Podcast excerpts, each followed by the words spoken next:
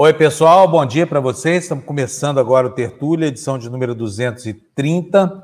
Hoje é dia 5 de janeiro de 2021 e nós hoje estamos aqui para discutir profundamente a pandemia brasileira, sabe? O comportamento das nossas autoridades, da população, dos agentes de saúde, todo esse conjunto que foi é, criado para mitigar uma doença que continua sendo uma ameaça para nós absurdamente perigosa por quê? Porque o contexto não é só o contexto científico e tecnológico, tá? Não adianta você ter a vacina se você não tem uma condição política ideológica para aplicação dessa vacina. Não adianta ter a vacina se você tem um líder, um chefe de Estado, que sai por aí feito um maluco, levando as pessoas a, a produzir aglomerações. Não adianta você ter o desenvolvimento tecnológico se você é negacionista, se você teme em colocar a ciência no mesmo patamar das crendices, da pseudociência, essa coisa toda. Então, assim, a situação no Brasil é, é, é um fosso gigantesco. Vocês estão vendo aí um governo perdido, que tem um general com cabeça de sargento tomando conta de um assunto que ele não domina, que é exatamente a área da saúde, e tem, ao mesmo tempo, um presidente que tem um compromisso com a morte, né? O que, já, o que faz com que o Brasil vá superar logo, logo aí a casa dos 200 mil mortos. Sabe o que é isso? Isso é uma cidade de porte médio, de cadáveres produzidos por esse governo horroroso que está aí. Poderíamos ter ficado nos níveis lá de países europeus se tivesse tido lockdown na hora certa, da maneira correta. A economia poderia estar sofrendo menos. Esse mentiroso desse presidente fala assim: ah, não, porque vocês querem fechar tudo, querem acabar com. Mentira. Se a pandemia tivesse sido tratada como deveria, como foi na Europa, por exemplo, o prejuízo teria sido muito menor em número de vidas e, e também em sacrifício econômico, né? Mas o que está acontecendo? Estamos correndo atrás do próprio rabo, feito um cachorro hidrófobo aí. Não temos vacina, não temos a data para vacinar. A Anvisa, ah, olha, que é um órgão respeitável, hein? Vamos lá, tá? Instrumentalizada por militares. É, é uma história de que, ah, não, militar é bom para. Militar é bom para porcaria militar é bom para guerra. Eu estava falando hoje aqui no, no, no, no, Jornal Despertador, que é o seguinte: você quer contratar alguém para fazer a, a, o almoço da sua casa. Aí você tem lá uma faxineira que é ótima, né? Faxineira é beleza, sabe noções de higiene, é proficiente no, no, no mistério dela, essa coisa toda. Aí você fala, não, a partir de hoje você vai ser cozinheira, você é uma ótima faxineira, então você vai ser cozinheira. E vai começar servindo o almoço para 500 pessoas. Ou seja, não dá, né? General Pazuello. Não funciona. Mas para falar de, de pandemia hoje, nós vamos reunir dois dos maiores e mais respeitáveis especialistas brasileiros, o Dr. Cláudio Mairovich e o Dr. Gonçalo Vecina, são duas autoridades de prestígio inquestionável, de sabedoria provada e tudo mais.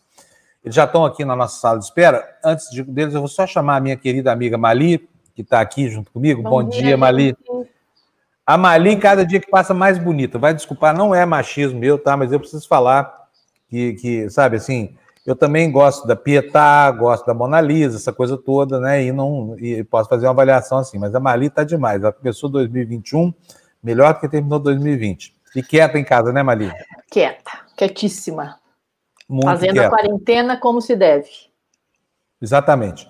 Vou dar, aproveitar para dar bom dia aqui para o Jucas Freitas. Eu tô, eu tô, eu tô, Juca Freitas, eu tô aqui enrolando vocês um pouquinho para aumentar a audiência, porque esses dois especialistas que nós trouxemos aqui, que vocês já conhecem, são né, nossos fregueses aqui na TV Democracia, eles são o nosso faixa de luz aqui, eles jogam luz no nosso caminho para que a gente possa entender o que está acontecendo com essa doença, né?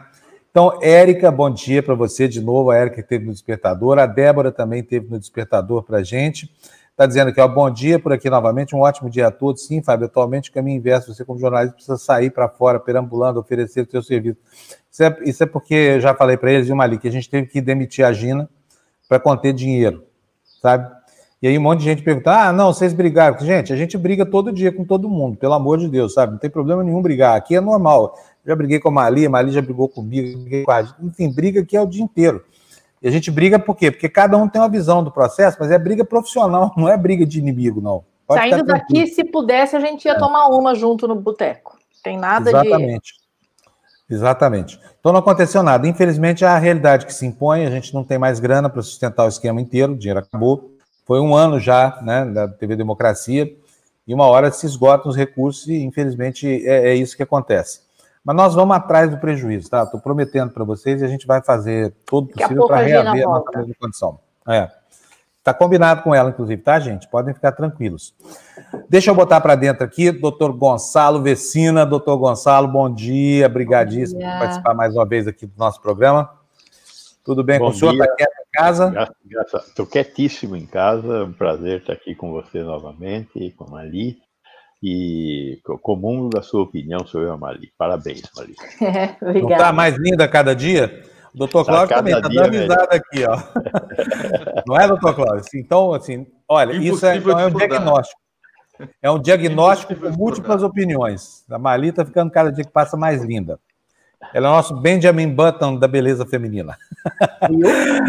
Bom, doutor Gonçalo, doutor Cláudio, eu tenho muito gosto em ver os dois reunidos aqui. Acho que isso aqui vai ser um programa espetacular para orientar a gente. Olha, hoje está nos jornais, está na capa dos jornais, inclusive a história dessa vacina de classe média. O que eu acho, eu pessoalmente, já vou até dar minha opinião aqui antes gente discutir o problema, é o seguinte: eu sei que tem gente que, que quer, que pode comprar, que tem dinheiro, essa coisa toda, mas tem uma prioridade no Brasil. Se, se, se essa vacina vai para as clínicas particulares, onde vai ser vendida por 2 mil, 3 mil reais, isso não caracteriza uma situação de furar a fila do ponto de vista social e também da, da, da, da, da natureza, da prioridade que tem que ser estabelecida aí? Porque tem gente mais exposta do que os outros, tem gente mais vulnerável. O vírus é seletivo. Ele ataca nós, velhinhos, ele não vai atacar os garotões com a mesma, é, com a mesma verve, né? Queria saber a opinião de vocês sobre vacinação por clínicas particulares, dando bom dia para ambos e já agradecendo muito a presença dos dois. Quem quer começar? Bom, os mais velhos? Os mais jovens. os mais velhos. Vai, doutor Cláudio. Que sacanagem. Primeiro, minhas saudações. Eu, eu prefiro começar, porque o Gonçalo é meu professor há 40 anos e será para sempre. Então, eu sou ele está dizendo que o senhor é mais velho do que ele, primeiro. viu? Depois o professor ele está dizendo que o senhor é mais velho. E, e, e dá, dá aquele desconto no que o aprendiz falou. É, nós temos clínicas privadas de vacinação aqui no Brasil há muitos anos, sempre tivemos, e sempre colaboraram muito, inclusive, com o Programa Nacional de Imunizações. Em geral, inclusive, essas clínicas são coordenadas, dirigidas por pessoas da área. São pediatras, infectologistas, enfermeiros, são pessoas que conhecem profundamente da área. Isso não é problema e é legítimo que essas clínicas existam. O problema é quando a gente tem um recurso escasso, a concorrência por este é, produto e pode haver algum conflito dessa natureza. Quer dizer, se está faltando produto para cumprir as prioridades ditadas é, pelo público, pelo interesse público, como é que tem produto sobrando que pode ser comprado no mercado? Agora, a culpa não é das clínicas. É, o governo tinha que olhar para todos os possíveis fornecedores, negociar com todos os possíveis fornecedores para ter a quantidade de vacina necessária o mais rapidamente possível, porque a velocidade é importante. E aí, feito isso, aquilo que sobra mais de um fornecedor, de outro, e que as clínicas queiram comprar e comercializar, isso deixa de ser problema. Porém, não é o que está acontecendo. Nós não temos data para começar ainda a vacinação na rede pública e não sabemos quanto tempo vamos demorar para ter vacina suficiente para a nossa população. Doutor Gonçalo? Bom, é, primeiro eu concordo em gênero, número e série com o Cláudio. Ele foi um bom aluno. Agora, é, o Brasil tem como principal característica é, a desigualdade. O Brasil é o oitavo país mais desigual do mundo. Então, quando a gente olha principalmente para essa proposta do PNI, o Programa Nacional de Imunizações, qual é a proposta do PNI? É, começa vacinando os, mais, os profissionais de saúde, os, os, mais idosos, e depois os portadores de comorbidade. Só que essa não é a, a, a forma como os brasileiros estão morrendo. Quem está morrendo mais, embora tenhamos um número de velhos muito grande, proporcionalmente, quem está morrendo mais são os mais pobres. Por que são os mais pobres? Porque são os pobres que não podem fazer quarentena. Os pobres têm que sair todos os dias para conseguir alimentos. E ao sair todos os dias para conseguir alimentos, eles se encontram com o vírus, adoecem e morrem. Isso já está demonstrado. Vários epidemiologistas já demonstraram que esta doença está matando mais pobres, mais analfabetos, mais negros. É no último percentil de renda que nós temos a maior parte da mortalidade proporcional. Então, se essas clínicas quisessem fazer o que deve ser feito, que é cobrir a maior parte da população brasileira, elas deveriam começar vacinando os pobres. Mas eles não têm dinheiro para pagar a vacina. E a vacina quer ser vendida. Eticamente, eu não tenho como considerar sustentável a decisão de vender vacinas, embora do ponto de vista de uma economia liberal como é a nossa, inclusive do arranjo jurídico, isto seja perfeitamente possível. Comercialização é possível. E nós vamos comercializar e vender para quem tem dinheiro. Quem não tem dinheiro, o Estado tem que prover. Se não existe alimento para pobre, o Estado tem que prover. O que não pode são as pessoas morrerem de fome. O que não pode são as pessoas ficarem sem vacinação, como aparentemente nós estamos caminhando para viver. Então, essa questão da vacina, para quem tem dinheiro, ela é correta do ponto de vista comercial, do ponto de vista moral, é insustentável. Muito bom. Excelente, excelentes os dois comentários. Gostei mesmo. Mali, você quer perguntar? Quero, quero sim. É, eu tenho uma dúvida, porque assim, a gente sabe que vacinação é uma, é uma ação coletiva. Se as clínicas particulares tiverem, hoje estão falando aí que possivelmente uma dose vai custar R$ 2.200, ou seja, claro que muita gente que não tem dinheiro, muito dinheiro, até vai dar um jeito de se vacinar. Mas assim, esse povo que tem dinheiro se vacina. O, a grande parte da população que é pobre não se vacina, como é que fica isso? dá resultado, porque assim, a, a, gente sabe que o coletivo é que conta na hora da imunização. Não adianta você ter a vacina e cinco seu, no seu entorno não ter. Isso também não é um, um caminho ruim? Bom, eu não tenho dúvida. Vou, os mais velhos na frente agora. Eu não tenho dúvida que sim. Né? É, inclusive, isso é uma coisa que nós temos discutido muito. Se o mundo não for vacinado, esse vírus continuará circulando. Se o vírus continuar circulando, a chance de ele conseguir ter uma mutação que o transforme é, suficientemente para que a vacina já não faça efeito é um risco real. Então, quando a gente fala de vacina e falamos de imunidade de rebanho, se a imunidade de rebanho não for atingida no mundo, o vírus continua circulando. Por isso o COVAX Facility da Organização Mundial de Saúde é tão importante. Nós temos que levar a vacina para todo mundo e não só para quem tem dinheiro. Porque senão quem tem dinheiro vai sofrer as consequências das mutações que vão continuar ocorrendo.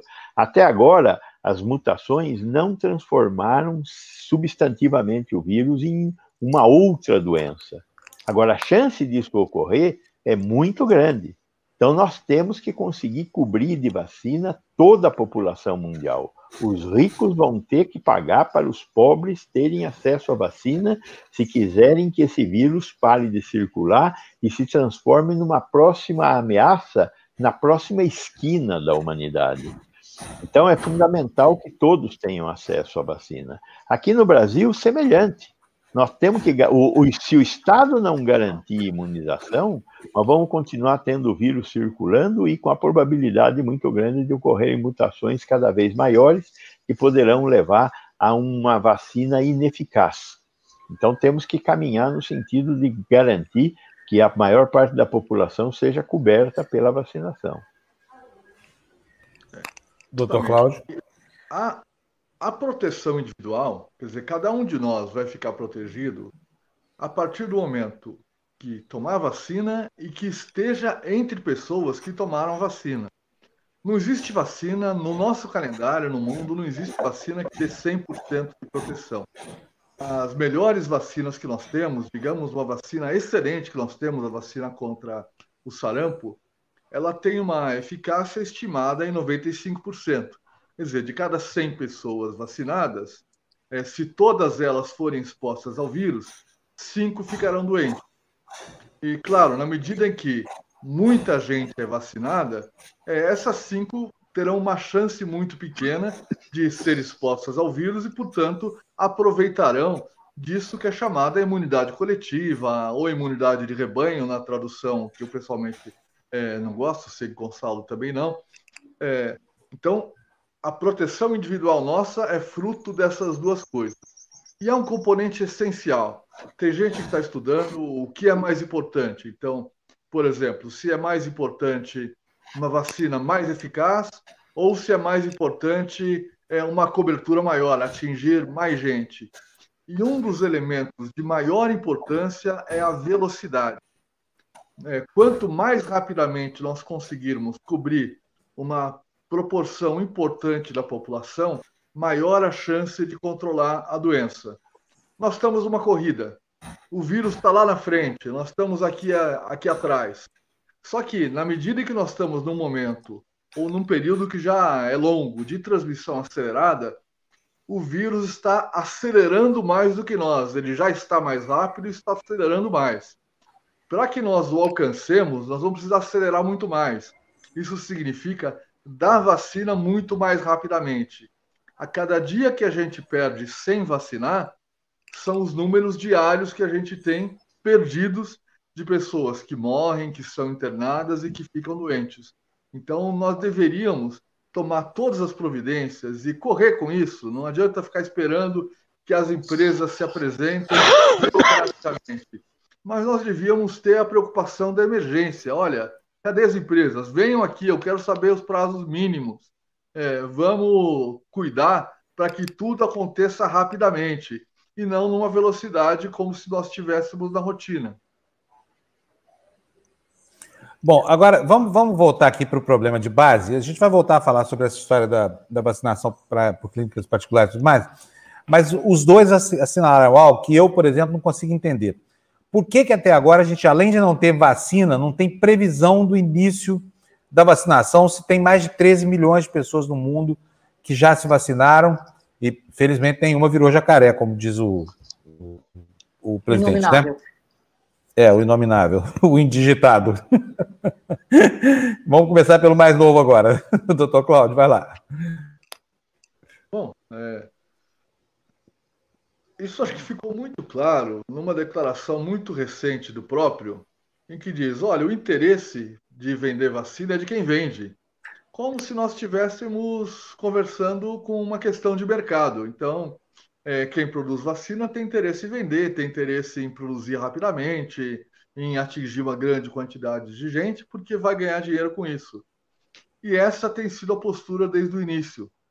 Então, se o interesse é de quem vender, eu fico aqui esperando. Eu sei que tem um monte de gente pesquisando, então eles que pesquisem. Quando eles tiverem tudo prontinho, eu estou aqui pronto para estudar as propostas deles, é, para ver qual vacina eu vou escolher. Isso não faz o menor sentido numa emergência que está matando gente desse jeito. Nós tínhamos que, desde lá de trás, já ter tudo mapeado. Quer dizer, quem está pesquisando, em que fase está, em que lugar do mundo, com que tecnologia. Já vamos começar a conversar a partir do momento que ele protocola uma pesquisa em qualquer lugar do mundo, que é o que alguns países fizeram. É, nós temos visto algumas notícias de que alguns países, inclusive aqui na, na América Latina, já tem compromisso de venda é, de uma quantidade que supera em várias vezes a necessidade populacional. Quer dizer, como que eles conseguiram isso? Porque foram negociar lá atrás. Fizeram algumas apostas de risco, inclusive. Mas se não é este o momento de correr risco, não sei qual seria. Quer dizer, nada compensa mais um risco do que salvar vidas. Então, nós estamos fazendo tudo errado desde esse começo. Com isso, vai tudo em ritmo de rotina. Nós ficamos esperando que os possíveis fornecedores se interessem pelo Brasil, que aí eles venham analisar a possibilidade de pedir um registro para vacina no Brasil, e isso siga aqueles prazos burocráticos. Com alguma aceleração recente, pela quantidade de pressão e de denúncias que houve. Agora, mas ao longo do ano inteiro de 2020, a posição do governo foi de observador. Inclusive, os contratos, os acordos feitos pelo Brasil não foram feitos em nome do governo brasileiro. Foram feitos por duas instituições extremamente respeitadas no campo da vacina, Instituto Butantan e Biomanguinhos, pertencente à Fiocruz. Doutor Gonçalo, o senhor consegue entender por que, que nós não temos nem data ainda para começar a vacinação? Por causa da inação do Ministério da Saúde. Né? Você já falou do sargento que nós temos lá no Ministério da Saúde.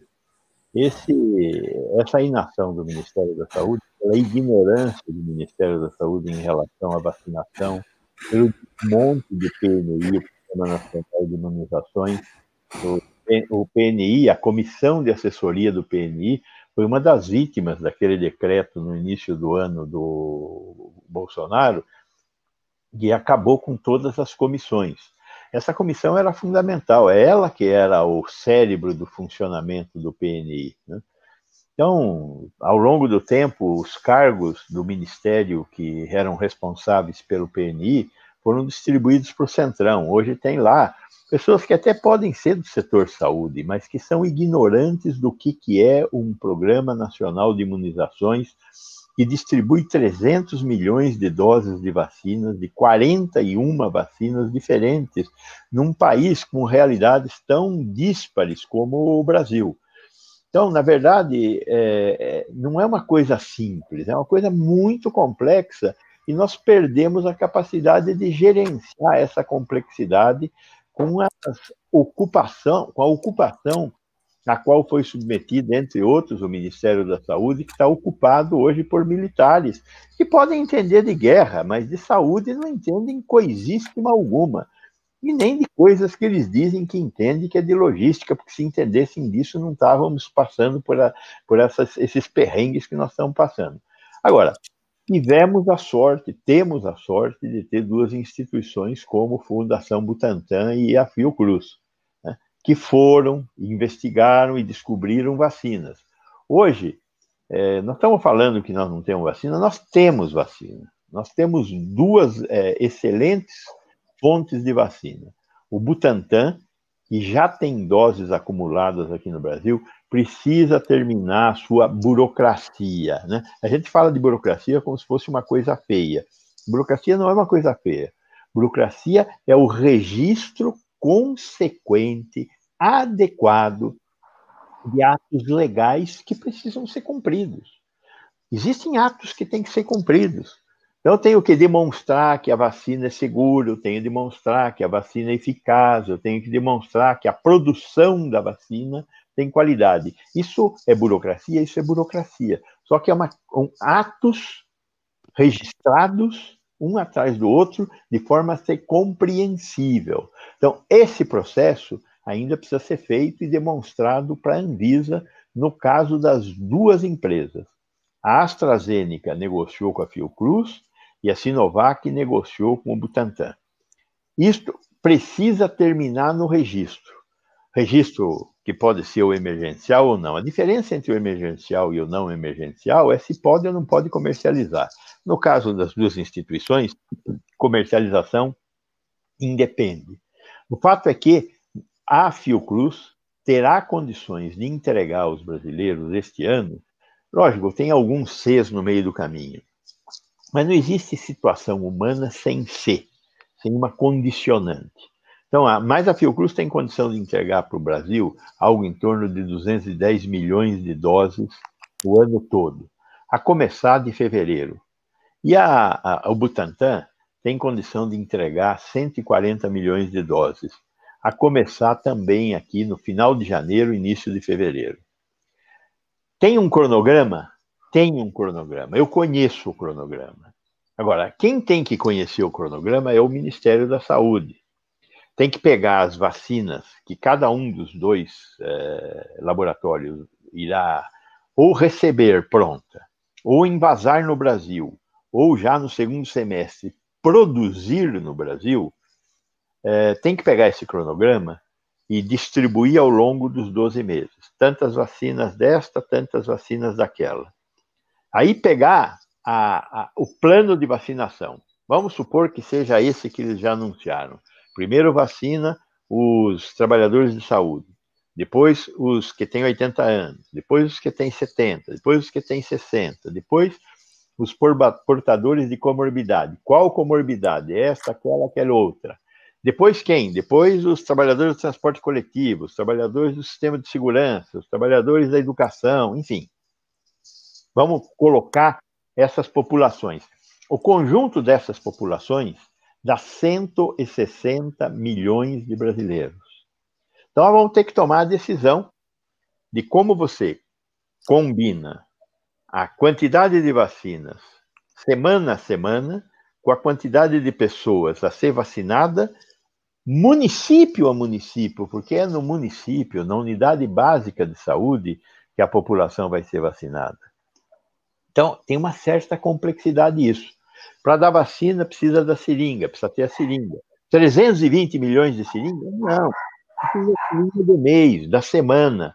A seringa do mês da semana é capaz que a gente consiga encontrar, e conseguirá certamente encontrar. O que não dá para encontrar amanhã são 320 milhões de seringas, isso é impossível. Mas encontrar um milhão de seringas é possível encontrar para a semana que vem, para outra semana, para outra semana, para outra semana. Né? É isso que chama logística, né? distribuir ao longo do tempo o que você tem e o que você pretende ter.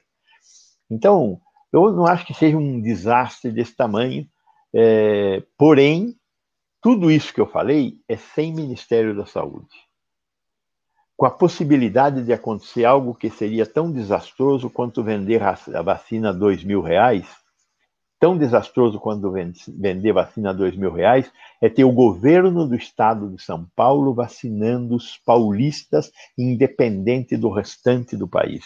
Isso seria um desastre. Nós não podemos conseguir aceitar uma coisa dessa. No limite, se esse for o caminho, os secretários estaduais de saúde dos 27 estados tem que se reunir e falar: fora Ministério da Saúde, nós vamos tomar conta do, do SUS no Brasil agora, sem vocês.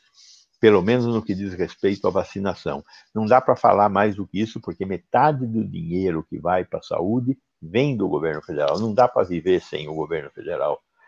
Né? Por isso, nós temos que começar a pensar em alternativas, porque se isso acontecer de fato, nós estamos frente a uma ausência criminosa do governo federal e isso deverá suscitar no judiciário algum tipo de caminho alternativo frente à ausência de um dos três poderes. E aí o judiciário terá que se posicionar, a começar pelo Ministério Público. Qual é a, a solução para essa, esse descalabro da ausência do Estado é, na, na, na situação de saúde do país. É isso que nós temos que começar a pensar. Nossa, doutor Vestina, é, é, ouvindo o senhor falar sobre essa logística, sobre como deve ser, já me dá até calafrio, porque é uma coisa tão complexa que eu duvido que quem esteja hoje na Anvisa e no comando disso, os militares, me perdoe pela patente deles, não estou eu acho que vai ser muito difícil. Apesar do Brasil ser reconhecido por um PNI que é o melhor do mundo, tem todas as condições, teria tudo pronto para fazer. Mas a minha pergunta é outra, é como leiga. É, o senhor falou aí na, na, nas, na, na burocracia. Quando o governo de São Paulo é, prometeu uma data para divulgar a eficácia da, da Coronavac, e depois falou que teria que ter mais 15 dias, e um. E, pelo que eu li, é o seguinte: parece que os, uh, a eficácia no Brasil seria diferente da eficácia dela em outros países, ou na China, sei lá. É isso mesmo? O que está pegando nessa história? Veja, você, é, quando planeja alguma coisa, é, é, o seu planejamento é: eu faço isso, acontece aquilo, eu faço isso, acontece aquilo. Agora, existe sempre num processo de planejamento alguns Cs. E se não acontecer? E se acontecer aquela outra coisa? Então, dentro do processo de planejamento, nós temos condicionantes, temos riscos. Então, o que aconteceu no caso? Que, eu não sei o que aconteceu aqui, que o Butantan mudou a, a forma de anunciar é, e que agora diz que vai anunciar e que tem lá na Turquia foi de um jeito, aqui no Brasil parece que foi do outro jeito. Eu não sei o que aconteceu, mas deve ter acontecido algum condicionante que não era esperado daquele jeito. O que não implica em dizer que não tem vacina, o que não implica em dizer que a vacina não presta, nada disso. Só acho que aconteceu um C e nós vamos ter que explicar esse C. Infelizmente, o governo do estado de São Paulo não foi adequadamente transparente, o que é um, uma coisa ruim. Deveria ter sido transparente. Mas por causa desse clima de flafu que existe entre o governo federal e o governo estadual por causa das eleições de 2022, provavelmente isso influiu nessas condicionantes. Triste povo que vive em função desse tipo de aposta é, eleitoreira, né? essa bobagem que nós estamos vendo acontecer aqui no Brasil. Mas está acontecendo. O, o fato é, temos vacina e temos um processo complexo pela frente. Esse processo que nós temos pela frente é muito complexo. Vou, vou adicionar uma complexidade. Dizer, além de saber quantas doses cada uma das duas fábricas vai dispor semana a semana, nós vamos, a partir de março até maio, juntar a isso a vacinação contra a gripe. O Butantan já produziu 80 milhões de doses de vacina da gripe. E nós vamos começar a vacinar março, abril e maio. Quem nós vamos vacinar? Os idosos, a, a, as crianças e eh, os tra trabalhadores de saúde. Então, vai haver uma competição de duas filas. Uma fila da vacina da gripe e uma fila da vacina da Covid-19. Isso é um desastre? Não é um desastre, é só um complicador a mais, que normalmente nós conseguiríamos administrar. Não é tirar de letra, não vai ser fácil, vai ser complexo, mas dá para administrar. Eu só estou dizendo que a realidade às vezes parece complexa, porém ela é um pouquinho mais complexa. E nós vamos ter que conseguir dar conta da vacinação da gripe e da vacinação da Covid-19, com públicos muito próximos, embora não iguais. Né? Crianças, por exemplo, não serão vacinadas, menos de 18 anos não receberão nenhuma das duas vacinas, porque não foram adequadamente testadas por estas vacinas. A Pfizer, que é uma outra vacina, testou de 12 a 18 anos. A Oxford e a Sinovac não testaram. Deverão começar a testar a partir do momento que nós começarmos esta fase de vacinação. Então, nós não estamos falando de uma situação simples, estamos falando de uma situação complexa, estamos falando de uma situação complexa, porém, que nós seremos capazes de entender se nos for explicado. O que nós estamos fazendo agora nesse programa é tentar levar informação para que as pessoas tenham uma melhor noção do que nós estamos vivendo e não fiquem nessa escuridão total que nós estamos. É, deixa eu fazer uma pergunta para ambos também. Eu vou começar pelo Dr. Cláudio, o Dr. Cláudio não falou, não respondeu agora. Mas é o seguinte, historicamente falando, é, a, o mundo conseguiu entre os anos 70 e 80 encaminhar boas campanhas, uma delas culminou com a erradicação da varíola, a outra quase erradicou a poliomielite, mas chegou no limite. E aí um fator humano, um fator infelizmente muito humano, acabou se interpondo na concepção desse objetivo, que era de, de acabar com a poliomielite no mundo.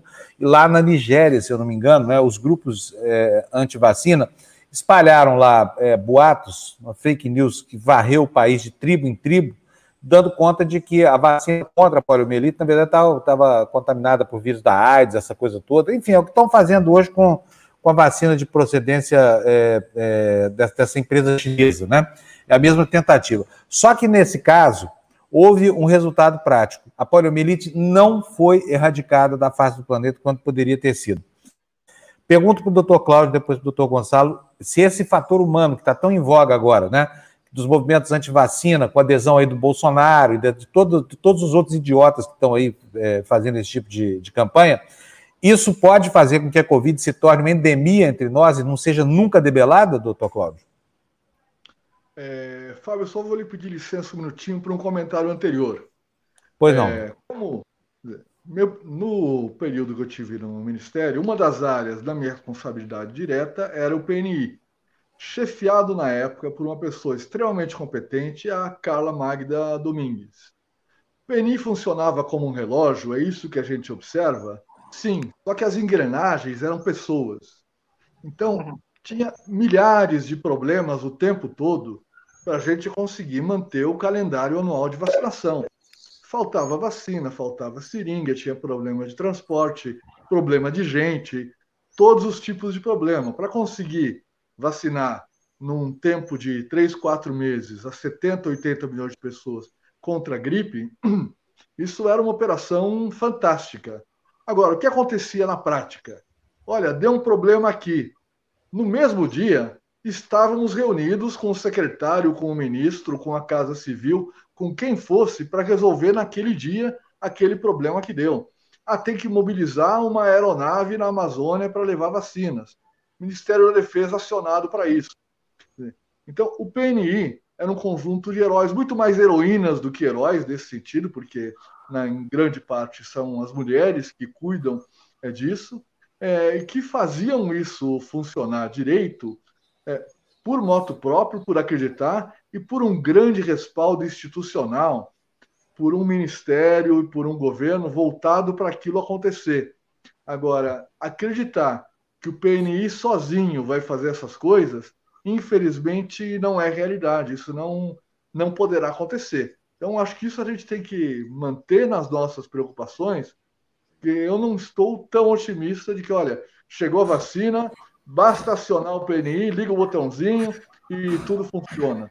Nós temos que ter gente que entende de logística, de compra, de transporte, é, de tudo isso, em toda parte, engajado num esforço que é nacional e é de todas, as, é, de todas essas áreas. É, desculpa, eu me empolguei com isso e esqueci a sua pergunta, Fábio. É, não tem problema, não. Eu repito, com o maior prazer. É o seguinte: é, quase conseguimos acabar com o vírus da polio. Acabamos com o vírus da varíola. Não acabamos com o da polio por causa de grupos antivacina africanos, principalmente na, na, na, na Nigéria. Eu queria saber se agora nós temos esses, esses estrupícios, esses idiotas, esses imbecis prestando esse serviço em nível presidencial, como é o caso do demente Jair Bolsonaro, o sujeito que, no, no, infelizmente, nos governa. Quero saber se esse fator humano, deliberadamente humano, pode estragar tudo e transformar o, o, o coronavírus numa espécie de vírus da poliomielite aí, um vírus renitente endêmico. Olha, vamos lembrar. A varíola é a única doença considerada erradicada até hoje no mundo da existência da vacina até a erradicação foram quase 200 anos. Por quê? Porque não bastava ter a vacina. Tinha que ter vacina, sistema de saúde funcionando para administrar a vacina, toda essa organização de que a gente está falando, um sistema de vigilância, porque não tem que vacinar 100%, mas se aparece um caso, tem que ir atrás de todas as pessoas que tiveram contato com ele para vacinar, para a doença não, é, não se expandir novamente. Isso funcionou bem com a, com a varíola, isso funcionou bem com a polio também. É, a polio, acho que é um dos sucessos da nossa história de vacinação. Nós temos ainda Nigéria, Paquistão e Afeganistão, que por razões muito semelhantes é, não atingem as coberturas necessárias. Razões, inclusive, da geopolítica. Acho que todos aqui sabem, por exemplo, que já houve é, infiltração de agentes de serviço secreto dos Estados Unidos, é, fingindo ser agentes de saúde e de vacinação é, para obter informações e para operações estratégicas de guerra. Isso quebra a credibilidade de um programa. Agora, hoje nós temos uma situação interna grave também. Dizer, o movimento anti-vacinas ele era uma coisa incipiente, inexistente no Brasil para efeitos práticos. Tinha ali, aqui, numa escola da classe média, um surto porque ninguém vacinou. Mas isso não era relevante do ponto de vista prático, exceto em situações é, muito específicas. Agora, na hora que o presidente da República fala, eu não vou me vacinar, isso tem uma repercussão enorme, porque isso pega o país que já está dividido politicamente e as pessoas começam a dizer: bom, então, quem gosta dele não se vacina. Quem é a favor deste governo não se vacina. Ainda que fossem 10%, 20% os que o apoiam. Infelizmente, parece que é um pouco mais é, pelas pesquisas. Isso já é capaz de ameaçar o sucesso de uma vacinação. E na medida em que não existem relações de confiança, dizer, qual é a instituição hoje que é confiável para a maioria da população? Não tenho resposta a essa pergunta. O governo certamente não é. A imprensa deixou de ser, inclusive, na medida em que o governo disse que ela não é. é. Os profissionais de saúde podem ser quando a gente pensa nessa capilaridade em que as pessoas conhecem os profissionais de saúde do seu bairro, da sua área. Então, por aí talvez esteja a resposta.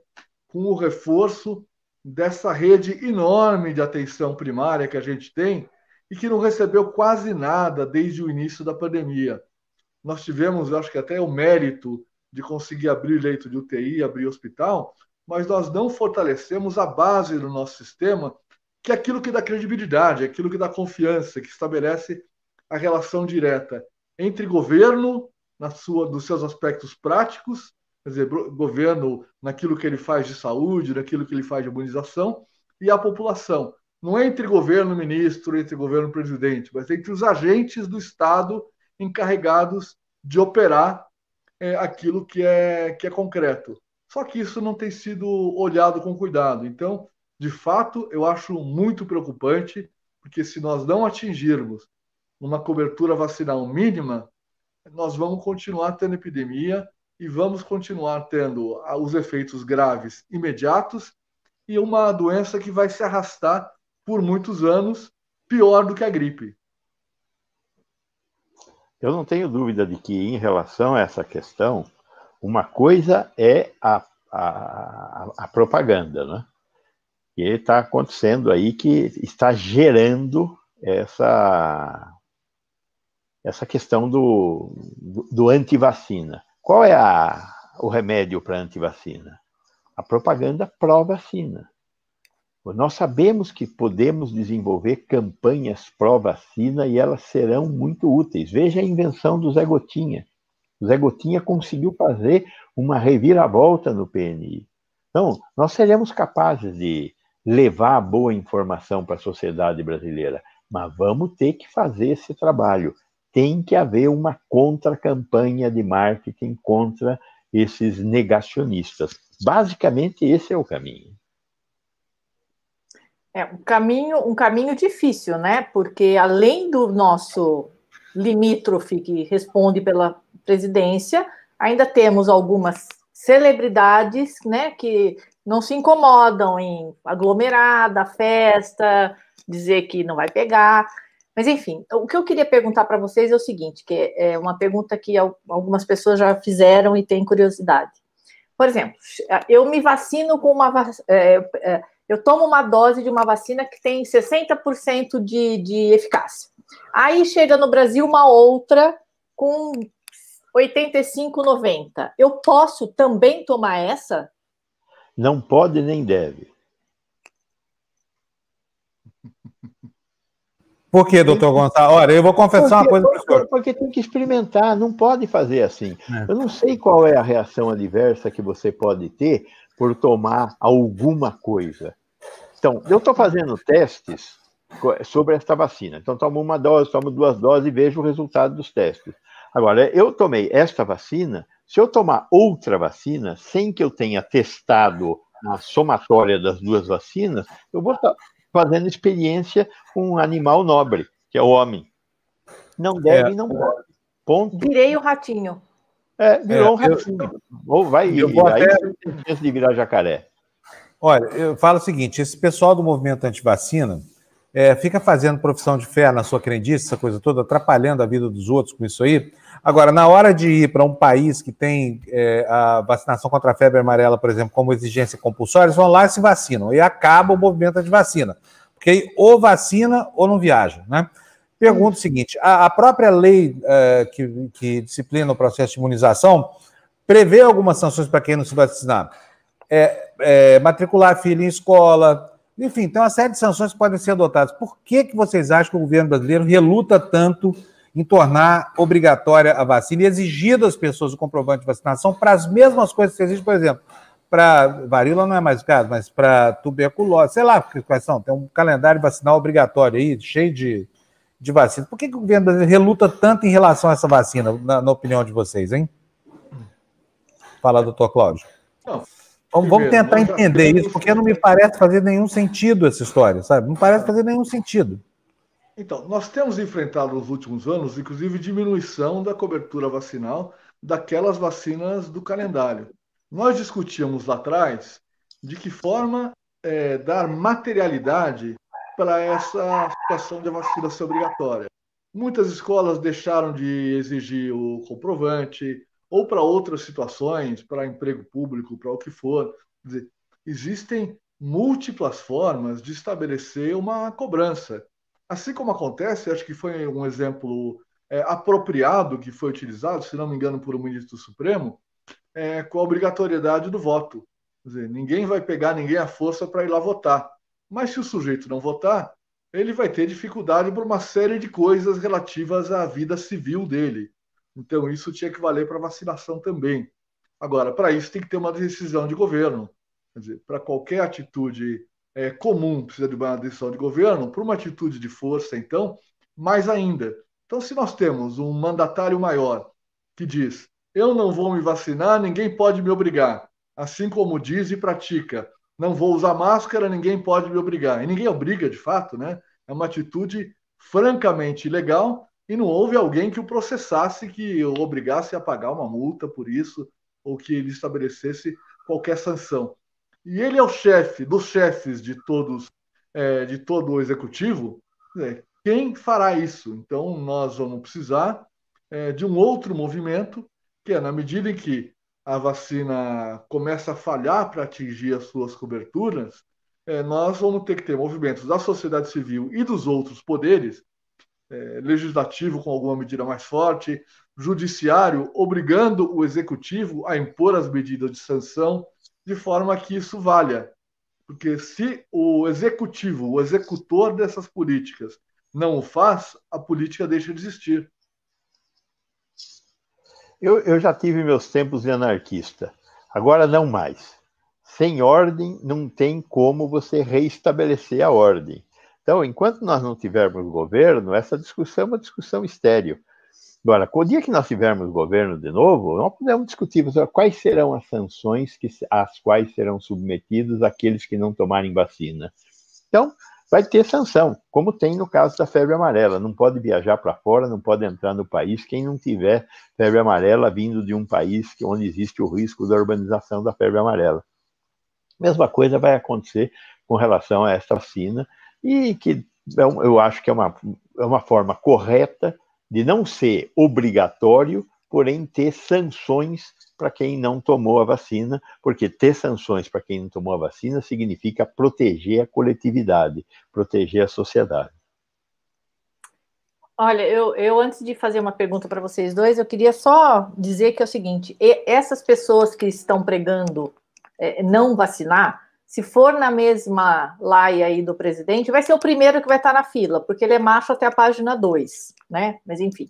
A minha pergunta é: além da cepa B117, que o Reino Unido já e que já tem aqui no Brasil, que é um contágio maior, o Reino Unido agora, além do lockout, do lockdown, ele está proibindo aeronaves que chegam da África por causa de um novo, de uma nova mutação desse vírus. Vocês dois já ouviram falar disso? Tem algum conhecimento? É, eu tenho ouvido falar dessa nova cepa lá da, da África do Sul, que ela é faz isso, faz aquilo, é um bicho mais não sei o quê, mas não sei quanto. Eu acho que todo dia é dia para a gente descobrir uma coisinha nova em relação a esse vírus. Tudo depende da velocidade de circulação das notícias. Notícia é o que não vai faltar. Né? Então, eu, eu não estou muito preocupado com isso. Nós não podemos é, deter a marcha da história. Então, o vírus é um vírus, como todos os vírus, que muda, porque ele tem uma estrutura tão simples, tão vagabunda, que ele faz pequenas alterações todo momento.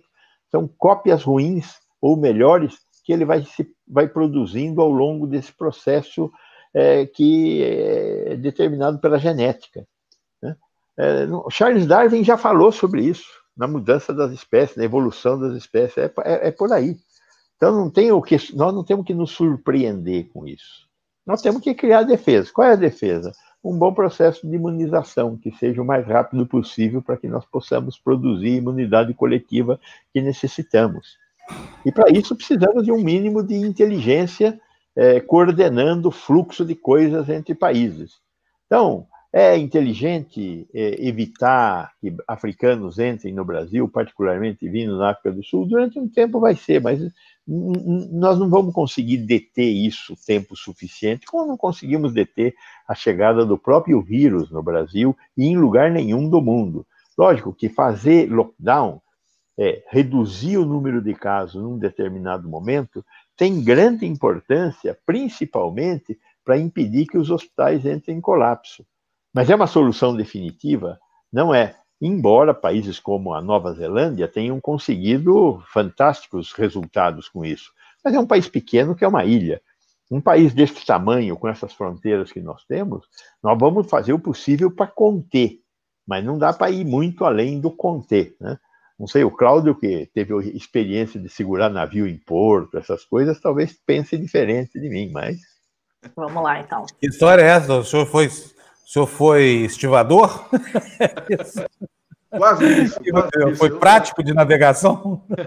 Mas trabalhei ali em Santos um bom tempo, aí em Santos, aí mais perto de vocês, inclusive, é, durante um, um bom tempo. É, é, a questão é a seguinte: claro, o quanto mais nós separarmos a população, por exemplo, num lockdown, por que, que o lockdown funciona? Porque as pessoas não transmitem umas para as outras. É, por que, que funcionou na China, apesar daquele tamanho colossal? Porque eles tiveram uma capacidade inimaginável de manter uma província cercada, cidades cercadas dentro dessa província. Por exemplo, na província lá de Hubei, onde fica a cidade de Wuhan, não é que as pessoas podiam circular dentro da província, elas não podiam circular nem dentro da cidade. Então tiveram essa capacidade é, de forma a levar lá para baixo a possibilidade de transmissão. Naquele momento, vários países tentaram, ó, vamos suspender os voos da China, assim a doença não vai chegar. Isso pode retardar um pouco, mas uma doença dessa natureza, que se transmite com tanta facilidade e que tem é, portador assintomático, não dá para segurar na fronteira, não dá para segurar é, com, com barreiras. Então, tudo isso pode desacelerar um pouco. O que, é importante? Nós estamos preparados, do ponto de vista científico, para detectar essas mutações que têm surgido? Em vários países, aparentemente, sim. A Inglaterra detectou, a África do Sul detectou. Aqui no Brasil, nós temos uma capacidade muito menor, mas conseguimos detectar um pouco. E aí nós temos que ter os cientistas que vão pegar esses vírus novos vão pôr lá em cultura de célula, vão comparar um com o outro, vão comparar com que anticorpo funciona contra um contra outro, para saber o que muda. Se a mudança for brutal, como disse o Gonçalo aqui, fruto de uma evolução natural que leve por um caminho que para nós é perigoso, talvez tenha que mexer em vacina, talvez tenha que mexer nos dispositivos para diagnóstico. Agora, nesse momento, é, o que nós temos visto é o surgimento de algumas mutações. A da África do Sul, do ponto de vista genético, parece que ela é muito parecida com a da Inglaterra. Existe a suspeita de que a da África do Sul é, pode não ser sensível a algumas das vacinas. Tem que ter os nossos cientistas que vão estudar isso. Enquanto isso, não tem que mudar nada. Quer dizer, nós temos que continuar com aquele receituário. Olha, é manter a distância entre as pessoas, proibir qualquer tipo de evento que reúna pessoas, é, não ficar em lugares fechados, especialmente, se tiver que haver encontro entre pessoas, lugares abertos ou lugares muito bem ventilados, todo mundo usando máscara, higiene das mãos. Isso não muda nada, só que isso tem que ser levado a sério. Isso que os países que controlam estão conseguindo fazer. E isso é aquilo que no Brasil alguns estão dizendo que não precisa fazer. E este comportamento agora que a gente teve no fim do ano é, demonstra o tamanho dessa turba que acredita que não precisa fazer nada, que, olha, é, o vírus é uma gripezinha, uma brincadeira. Não precisa nem ser necessariamente bolsonarista para dizer isso, mas tem um raciocínio deste mesmo tipo. Essa ideia de que eu estou imune e não estou preocupado com as pessoas em torno de mim, com é, os parentes, os idosos, as pessoas que têm doenças, que poderão é, morrer é, não, não, não, estando imunes, porque não, não estão, nenhum de nós é, está. Então, claro, tudo isso é um cenário muito ruim para o que está acontecendo. Este componente dos vírus mutantes pode criar uma complexidade a mais, mas nesse momento, na minha opinião, não é algo que devesse mudar a nossa conduta. Dizer, Olha, nossa no... teórica. Então, vamos falar exatamente sobre isso agora. Deixa eu até tirar. Fernando, tira o Pix daqui da, da frente, por favor. Seguinte, já a última pergunta do programa para os dois. É, eu, eu, vou até ilustrar aqui com algo que, que eu vi que me chamou muita atenção. Tem um vídeo circulando na internet, uma burguesinha, uma moça bem bonita, inclusive essa coisa toda jovem, tomando uma juíza. É uma juíza. É, então, eu não sei, eu não consegui a identidade dela, viu, Marita? Não sei se é juíza ou se não é. De qualquer forma, é alguém dando um, um pitaco muito ruim aqui, como já aconteceu milhares de vezes na internet, mas aqui é o vídeo do dia.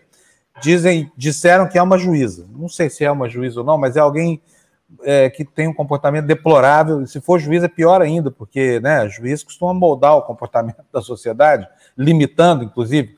Mas é o seguinte: tem, nós temos que refletir sobre o que, que nós, que não somos nem médicos, né, nem nada disso, estamos fazendo com o conceito de imunização, né, com a solidariedade, que é um valor a ser preservado, porque afinal de contas está envolvido nesse processo aí, solidariedade, reconhecer o outro, enxergar a necessidade do outro, não é só a gente, a gente não está se protegendo, a gente está protegendo a sociedade, pedindo aos outros que nos protejam também da doença que está rondando todo mundo como espectro aí. E aí me aparece essa moça, eu vou mostrar para vocês aqui, depois eu vou fazer a pergunta para ambos.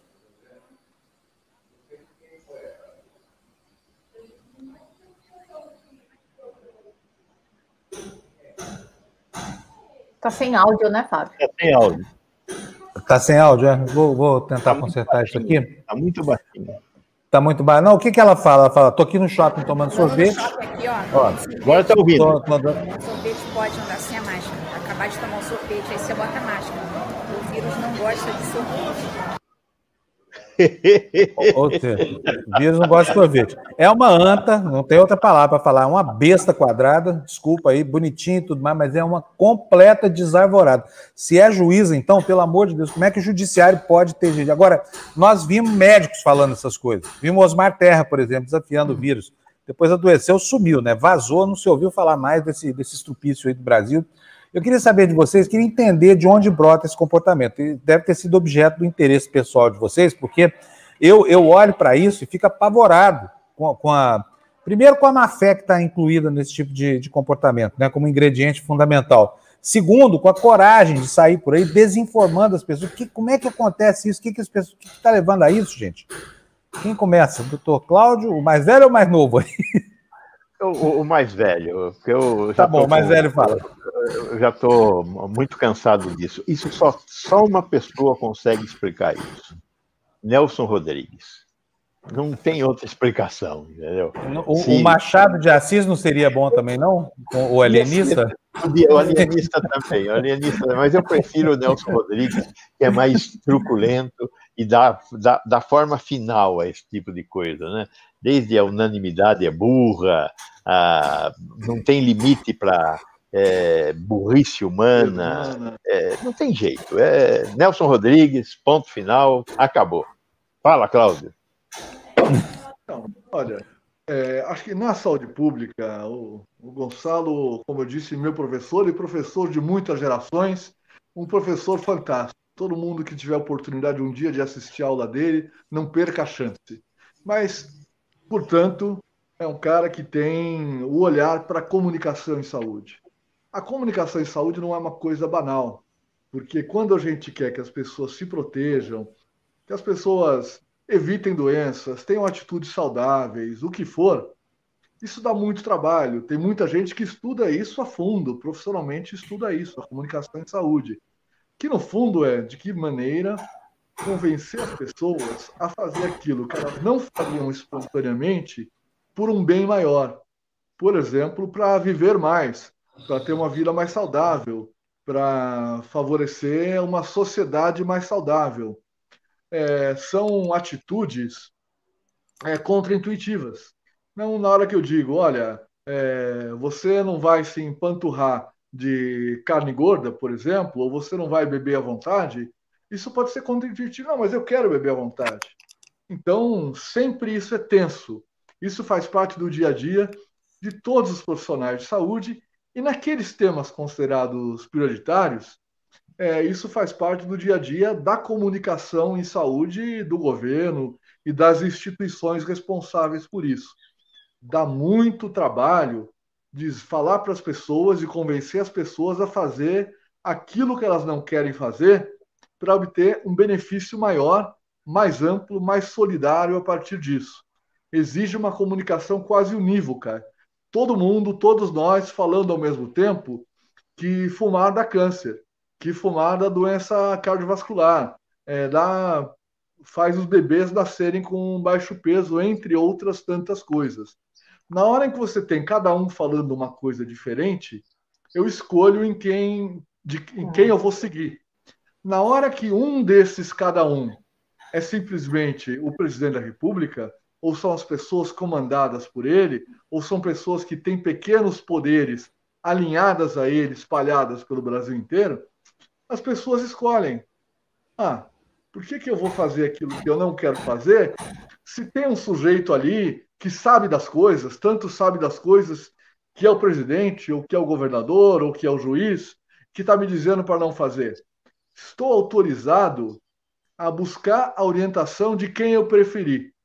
Então, eu escolho o médico que diz o que eu penso. Tem gente que faz isso, né? Não, eu quero ir naquele médico que diz que eu posso beber. Eu quero ir naquele médico que não vai dizer que eu preciso emagrecer. Tem gente que escolhe assim os seus profissionais de saúde. E tem gente que escolhe assim as suas atitudes frente à vida, trazendo risco para si mesmo e, infelizmente, para todos nós. Se fosse apenas o risco individual, ainda que nós lamentássemos e achássemos indesejável, é, seria uma coisa, mas o risco é para a coletividade. Gente, eu não tenho nem palavra para agradecer aos dois, com essa gentileza Fábio, enorme. Antes de encerrar, Oi, deixa eu só perguntar para eles uma coisa, é, para os dois. Eu, eu não sei se é neurose minha, se é meu lado hipocondríaco, porque eu sou geminiana, hipocondríaca, acho que tudo vai pegar.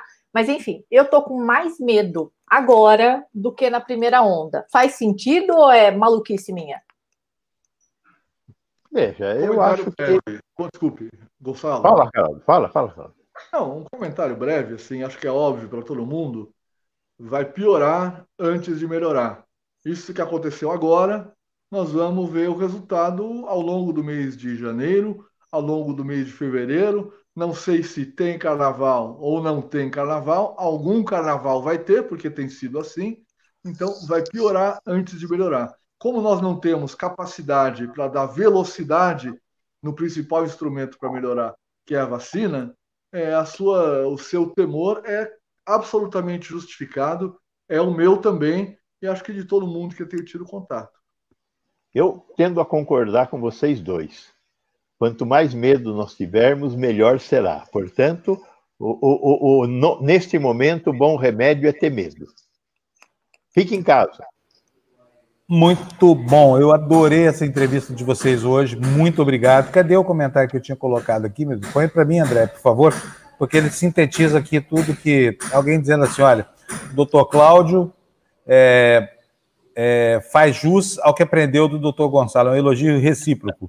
Então, eu quero agradecer muito a experiência, a sabedoria, a temperança dos dois. Viu? Muito obrigado para vocês. É, vou dispensar já os dois aqui, vou agradecer já os superchats, essa coisa toda, porque eles têm que ganhar a vida, né, gente? Afinal de contas, não está fácil esse negócio de combater Covid no Brasil. Tchau, doutor Gonçalo. Tchau, obrigado. Até a próxima. Tchau, doutor Cláudio. Obrigado. Obrigada. Eu adorei essa entrevista de hoje, Mali. É, Esses dois estão espetaculares. Você viu, né? Nós estamos, como disse o, o, Gonçalo, enquanto a gente não é. tiver governo, estamos na roça. Exatamente. É, vai demorar, viu? Porque tem dois anos dessa porcaria desse governo aí. Gente, olha, Luciano Lins, né, se tornou membro aqui do nosso YouTube. Luciano tomou a decisão pensada. Ele, primeiro, eu avaliei a seriedade da, da proposta da TV para depois do tornamento. Fez muito bem, viu, Luciano? A gente agradece a sua chegada aqui, você fica muito tempo conosco aqui. A Érica Ferrari, para variar, né, Érica? Mandou 1,99 para a gente. Érica, super obrigado para você pela sua doação. Depois mandou mais dois reais aqui, olha, dizendo que pagando meu jornal. Tá pagando jornal demais, hein, Érica? Pagou duas vezes o jornal. Hoje, amanhã, tá liberada de pagar jornal, tá bom? Quem mais? A Mônica. O que, que a Mônica disse aqui? Olha, li comentários no post do presidente. Ai, meu Deus do céu, lá vem coisa aqui, Mali, olha.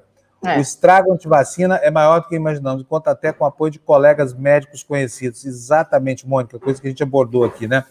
Mônica, muito obrigado pela sua contribuição aqui com a gente, muito importante, como vocês sabem, né? E o que mais? E acabou. Esqueci de alguém, André? Será que eu esqueci? Jackson Vasconcelos se tornou YouTube, eh, membro do nosso canal no YouTube. Gente, vamos lá. É, obrigado, viu, Jackson? Obrigadíssimo mesmo. Estamos contando com você aqui todo santo mês aqui junto com a gente. Esperamos ser úteis a ponto de justificar a sua adesão, tá? E olha, gente, mandem dinheiro para a gente. Eu acho tão ruim essa parte do programa aqui, mas enfim, não posso falar mais nada. Tem que falar isso, senão a Mali me pega depois e ó, em mim, ó, ela bate muito, ela, ah, ela deixa meus olhos roxos aqui. Pô, a Gina tem que voltar, né? Nós estamos. Traga a Gina de volta. É isso, a campanha é essa agora do Pix. Traga a Gina de volta. É isso aí, traga a Gina de volta. Gente, um beijão para vocês. Muito obrigado para todo mundo. Um abraço para quem é de abraço aí, que não gosta de beijo. Tem que gostar de beijo mesmo, não. Quem não gosta de beijo, não gosta. E ponto final. E não é época de abraço. Fica em casa é, e não Um abraço ninguém, virtual, não. assim. Virtual hug. E ó, até amanhã, sete da manhã, estamos de volta aqui, né? Com o... Nós temos o programa da, da, da Andréia. Andréia, cadê você? Parece aí, generala. Cadê Vamos ver o que está acontecendo aqui. A generala, atenção. Olha aqui, isso aqui é o coisa do gênio da lâmpada. obra é aí só? na sua casa, é isso? É a vizinho. Eu mudei para cá para ter tranquilidade, arranjei um vizinho com bate-estaca aqui, ó. É, você mora no meio do nada, né? Não, no meio Oi. do nada, exatamente. Oi, generala, tudo bem? Tudo bem. Que sorriso é esse? Que sorrisão é esse, gente? Escuta, que história é essa de que não vai mais ter o na esportiva? Como assim? Não, vai ter Hã? sim, só que a gente está se organizando aí, vendo um horário e um dia melhor para ele acontecer. Então, então tá, hoje, tá, vai, hoje, hoje vai acontecer, sim. Quem Ó, é não existe não, meninos. Ó, tem que ser persistente. Aqui na internet é um dia depois do outro, viu? Um dia após o outro. Tá? Isso aí. Hoje a gente vai falar sobre polo equestre. Você conhece? Polo equestre, conheço muito. Sim. O polo é aquele lugar, são os cavalos que vivem no, no, nas extremidades da terra, não é isso? Polo equestre. Como tem o polo sul e o polo norte. Se vem de um analfabeto completo esporte, não causa espanto, né? Uma, uma, o, uma André, você e a Lu vão receber quem no programa? Hoje é o Fernando Pelosini e o José Carlos Meirelles. Boa. Que vem a ser? Tem que traduzir para um completo idiota como eu, esporte. Gente, que alegria então, ver pode... a Carmencita aqui como membro do nosso canal. Carmencita, bem-vinda! Essa é amigaça minha, gente. A Carmencita é ó ela não devia estar aqui comigo, ela devia estar aqui junto com a gente aqui, viu, Mali e Generalinha? Ah, então, para isso tem que ter dinheiro. É, exatamente. André vai salvar a nossa barra, não tem problema nenhum. Ela tem uma irmã brilhante no Jet 7 do, do tênis internacional, vai certamente vai dar uma contribuição grande para a gente lá no futuro. Ô, gente, olha, vamos, vamos nessa? Então, temos na Ô, esportiva Fábio, só hoje... antes de ir embora, só antes de ir embora, é, falar mais uma coisa ruim do nosso país que eu acho que ninguém, nenhum jornal, nenhuma televisão vai dar, é que nós temos um 7 a 1 por dia, né, vindo do governo. E agora, a mais nova é que eles não têm mais dinheiro para manter o programa de carros-pipa para alguns rincões do Nordeste. Ou seja, tem dinheiro para satélite que não funciona, mas o Nordeste vai voltar a ter sede. Gente, que aí? alegria! Olha isso aqui, olha quem é que está aqui fazendo comentários com a gente, meu amigo, olha. meu mestre Carlos Monforte. Ê, Monforte, nós estamos te esperando aqui, hein? Aquele projeto está aqui na minha cabeça, ó. Vou ligar para você hoje, nós vamos conversar mais tarde. Eu, você e Natalzinho. Tá, é novidade para a TV Democracia, gente. Monforte, brigadão para você, viu? Monforte, Carmencita e todos os demais que passaram por aqui hoje, né, gente? Terminamos, chegamos ao final. Vamos nessa? Vamos nessa, Vamos? gente. Amanhã tem gente, mais. Brigadão para vocês. Um beijo para cada um. Um queijo e um abraço. Lá em Minas, o, o, queijo é muito mais importante que o beijo. E fiquem em casa. Vocês acabaram de ouvir dois especialistas. Fiquem em casa. Fiquem em casa, é isso aí. Eu ia até contar uma piada machista e desistir depois não dessa dura da Maria aí. Não, não vai não. Tchau, gente. Até amanhã para vocês. Sete da manhã estamos aqui, tá? Tchau, gente. Valeu. Beijo. Tchau, tchau.